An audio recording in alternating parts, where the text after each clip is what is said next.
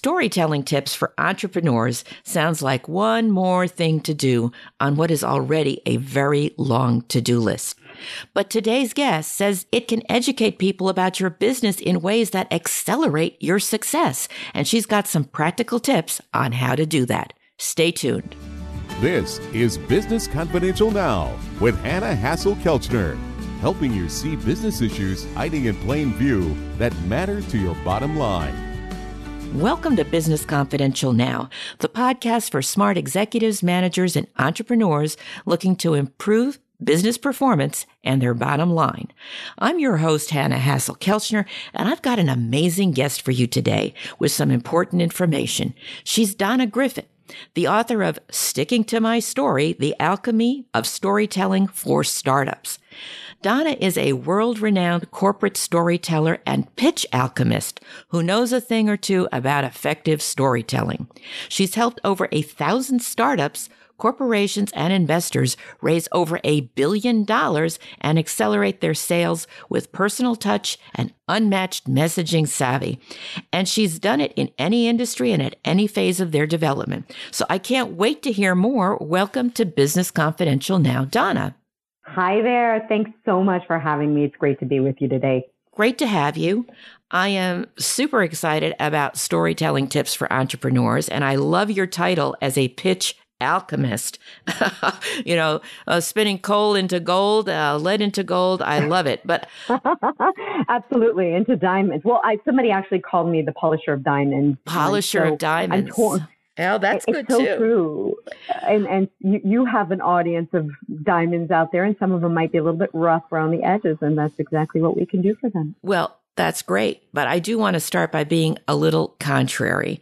Why is storytelling okay. necessary? Stories sound like fairy tales, like spin that, you know, can't the business, the product, or the service just speak for itself? Why do we need storytelling tips for entrepreneurs?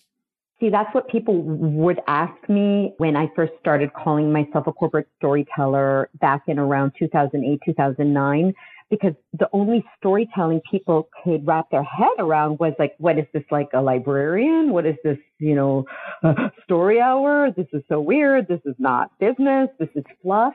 But I think, especially over the past five, maybe even 10 years, people have come to realize that storytelling is really taking all the bits and bytes and data and wrapping them up in a way that is accessible, exciting, memorable, and also fits with the structure of how our brains are used to receiving information. And we're talking tens of thousands of years of, of information.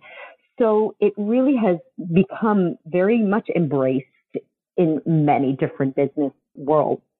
Well, that makes a lot of sense. But again, you know, how do we do it? I mean, I think it's really hard for someone who's in the weeds about their business to be able to effectively distill it in an elevator pitch or a pitch to potential investors.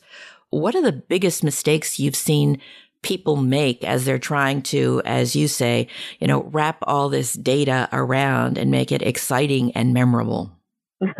Unfortunately, they end up doing the opposite because there's this kind of innate fear that if we don't shove absolutely every single detail on our slides or on our documents, then we're going to look like we don't know what we're talking about. So founders tend to like overinform, just throw countless data points and numbers and, and gosh, I just the other day I was working with a team and and they had like at least four slides that were spreadsheets and I'm like, seriously, are you trying to kill me here, guys? Nobody wants to read your spreadsheets. Nobody wants to sift through your mounds of data. They want you to extract the moment and give them meaning. And that's what storytelling does. Nobody has the patience to look through these things. It's it's just like your brain checks out when you see it. So that's one big mistake, over informing, over detailing.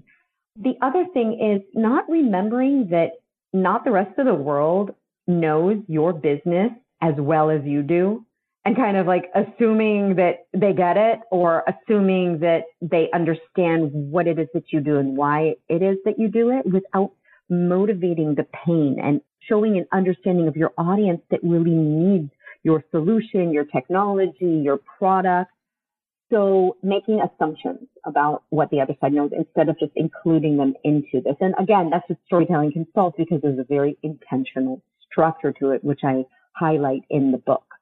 And then the other one is being argumentative. so an investor or a potential customer or someone sitting across from you when you're trying to tell your story and either sell or get funded will either be contrarian or will be, uh, you know, challenge you or, or say something that's opposite of the truth. And sometimes it's just in a way to see how you'll respond. And it pushes your buttons and you get defensive and you then turn into offensively defensive. So you kind of go on this rampage. That's not going to get you anywhere except out the door really fast. So those three things I think are the biggest mistakes I see founders make. All right. Well, I can understand how they could turn people off, especially on a slide. I mean, who can even read some of those little numbers on a spreadsheet? It's just, you know, way too tight just graphically, uh-huh. never mind in uh-huh. terms of information overload. But let's let's talk about these three mistakes that you've just mentioned. The information overload, making assumptions about people understanding, you know, what you're trying to achieve and how you're trying to help them and being argumentative. What kind of storytelling tips for entrepreneurs could help solve those problems? Okay, so first of all, let's talk about structure. When we talk about storytelling, and this kind of pertains to your previous question about why do we need storytelling? Do we really need it done? So, storytelling is an ancient art that started um, somewhere about 36,000 years ago was the first recorded stories, and they were in the form of cave paintings. This was the first time in history people were able to say, hey, here's what happened to us. Remember us preserve us for years to come. Here, we were here. Like somebody writes, carves in on a wall, Donna was here. That was the first evidence of like, hey, we're people, we're, we're humans, or, you know, we, we've evolved from the Neanderthals and we're actually living life. How about that? And then we went into hieroglyphics telling the story. And then we went into actual recorded stories like Aesop's fables and Gilgamesh and Iliad into Greek tragedies, Shakespeare, Moliere, Chekhov, and all the way to the printing press and broadcast. And here we are having come full circle with those cave paintings in our stories on Instagram and TikTok, which are mesmerizing people and videos have become the most consumed content anywhere. So we've kind of come back to our basic early days of cave paintings, but now they're on our phones. And what's so magnificent about stories is that they stick. I, there's a reason I called my book Sticking to My Story. They truly stick. People remember stories. They remember images. They don't remember bits and bytes and numbers and spreadsheets.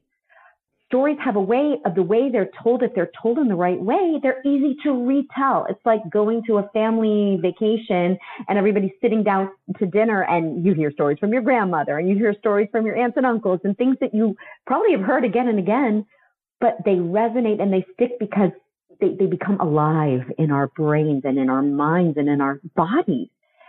So when we're talking to business people, if us as humans have been through this incredible evolution that has stayed with us and our brains are the same brains that they were back then, the same form and the same neural pathways to how we take in information, then doesn't it make sense to then take it and, and use the story form?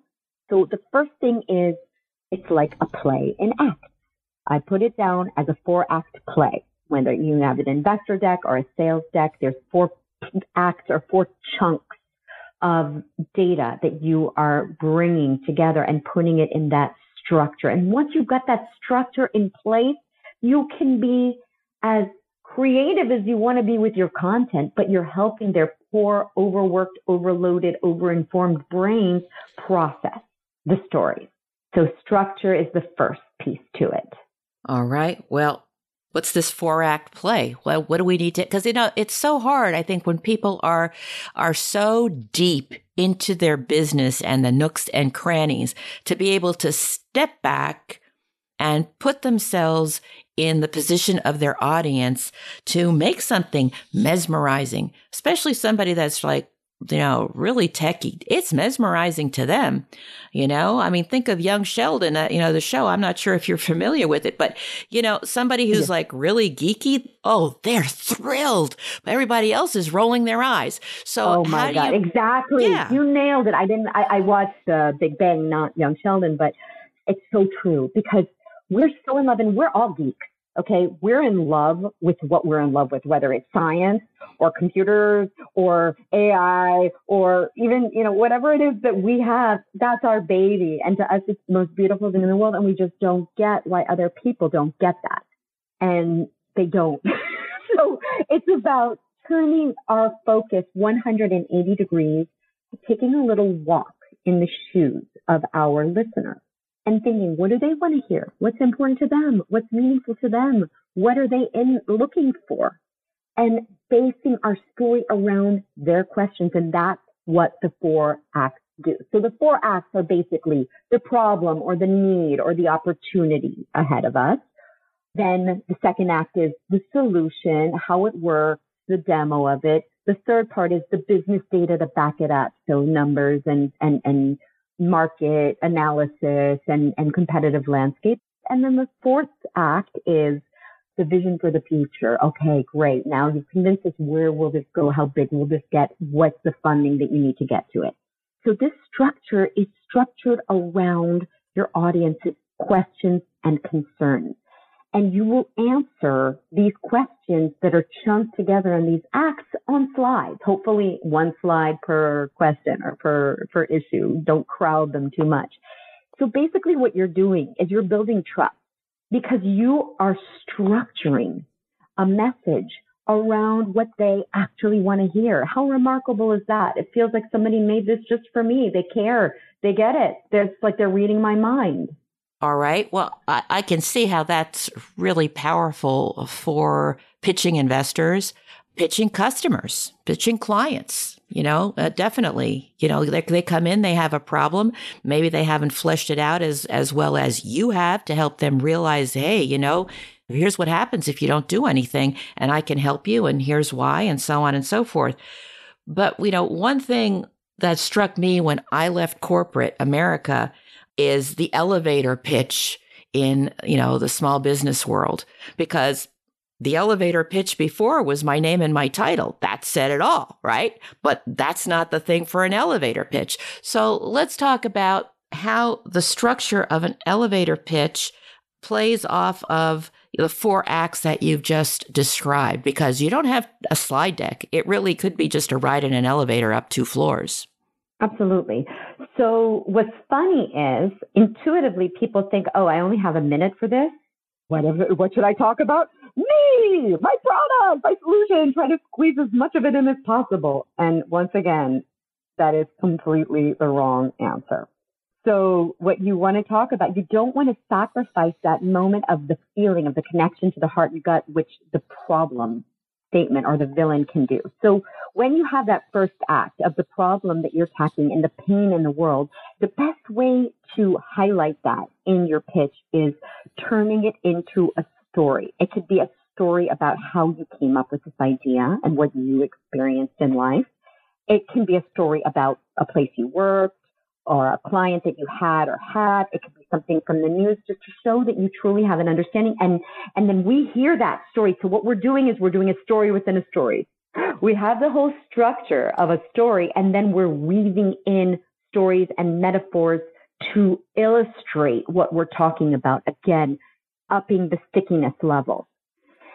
So then when you go for like an elevator pitch or a quick pitch, if you have just a two minute or a five minute opportunity, you want to start with that story, just an abridged version of it. And then very briefly talk about what your solution is. And in the solution section, which is Act Two, I talk about a simple solution statement, one or two sentences that say we do X for Y by Z. This is our solution X for Y, our audience. Z is our secret sauce or how we get it done. And if you can nail those two things and then throw in something interesting about the market or a fabulous achievement like signing a contract or getting funding that you could throw in, that's a fantastic elevator pitch that will get them wanting more. Very good. Well, I see the structure. I see the different applications and the elements here, but what separates a great pitch from a eh, so so pitch? I highlight in the book a few great founder stories of clients that I've worked with over the year, and I have so many of these. And it's funny because one of them that I talk about, I just found out they exited in March. They were sold, and it's one of the ones that I I, I can't say who it was. So maybe now you can figure it out. But I remember these stories that I've worked on years ago because they stick in my mind. And I may have changed, you know, over the years some of the details, but the core story of it sticks. That's what makes a great story, something that's relatable, something that's sticky, and something that, that as humans, we can go, oh my gosh, I so feel that. That reminds me of the time that I did blah, blah, blah. Okay. Stickiness, that relatability factor. Awesome. How many pitches do you think an entrepreneur needs to have? Um, so there's a few that they should have in their pocket. So we need to have an investor deck and we need to have like a teaser deck abbreviated version to do. And then you need to have a sales deck and probably a send out version of that as well. And a sales deck is very different than an investor deck because we're talking to different people with different needs and different goals. So they're kind of like, I, I think of it like a Siamese cat with the same body and two different heads. You need to be able to communicate with different personas according to their needs. Also, you want to have the elevator pitch and you want to have again an elevator pitch for a potential investor, an elevator pitch for a potential client, an elevator pitch for a potential partner, and just for, you know, random people that are interested in what you do. So have fun with this, play with it, have different versions, include your team, try what works, and always be evolving and trying new things with your pitch until you know you've hit on the golden messages. Well, how do you recommend somebody practice these pitches, especially since some of this is hit or miss? And as you said, you know, keep at it until you find the golden message. You know, the golden message that your team says, Oh, yeah, that is great, Donna. You nailed it. But they know what you've been talking about. They know what you're working on. So yeah, they can cut through a lot of the no, baloney. It's not the golden message that your team thinks is great. That your team has tried on other people and they ah. thought it was great. All right. you don't care what the team thinks. But what we want to do is turn it into a game. So the CEO, the CTO, the CMO, everyone should be able to pitch because you never know when you're going to meet the next person that could potentially change your company's life. And okay, so let's say I was at an airport and I found myself in conversation with somebody sitting next to me and I pitched them and I'm like, oh, that was a new way. I never thought of that before. I should use that again. And I add it to my list of potential pitches for my team. And then Sarah, my CTO, was pitching someone and she came up with a new way of explaining the technology. She jots it down. So we're constantly seeing what flipped the light bulb in people's eyes. I like that phrase, what flipped the light bulb in people's eyes, because you can really tell whether they got it, whether it resonated. Um, there's just yeah. that, that spark of recognition, which yes. is really tremendous. Oh, yeah. Yes. It's like a, it's like an aha moment and you see when they have it and it's a delightful moment. It is delightful. It's very because suddenly you're on the same wavelength, and you can yes. you can get it, and uh, you can yes. you can take the conversation further. You can advance it, which is really what you want to do: is get your foot in the door with that aha recognition, and then you can see what questions they have and take it from there. Your book, sticking to my story, great, great title. What Thank is you. the most important thing you'd like the readers to take away from that as far as storytelling tips for entrepreneurs?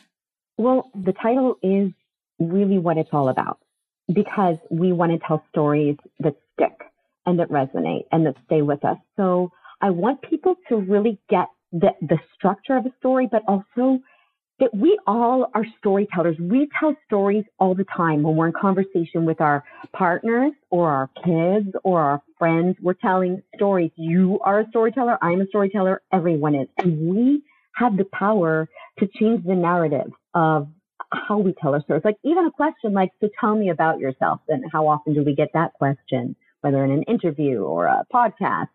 You can choose where to start there's no one right question. You can master that ability to take people on a journey and show them whatever side you want. Storytelling is such a beautiful power that you have. And you just said a moment ago, on the same wavelength, there is actually evidence that shows when someone's telling a story and someone's listening, our brains get on the same wavelength. And that's a true opportunity to forge a connection and to forge trust. And it's, it's incredible. It is incredible, which is why storytelling tips for entrepreneurs is important.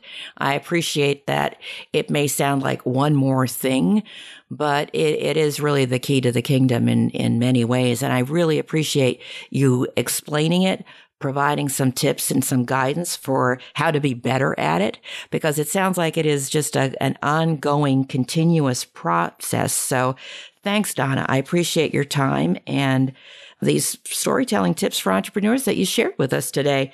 And if you're listening and you'd like to know more about Donna Griffit, her work, her book, Sticking to My Story, The Alchemy of Storytelling for Startups, that information, as well as a transcript of this interview, can be found in the show notes at businessconfidentialradio.com. So I thank you so much for listening. Please be sure to tell your friends about the show and leave a positive review. We'll be back in two weeks with another episode of Business Confidential now. So until then, have a great day and an even better tomorrow filled with great storytelling about your business. Thank you.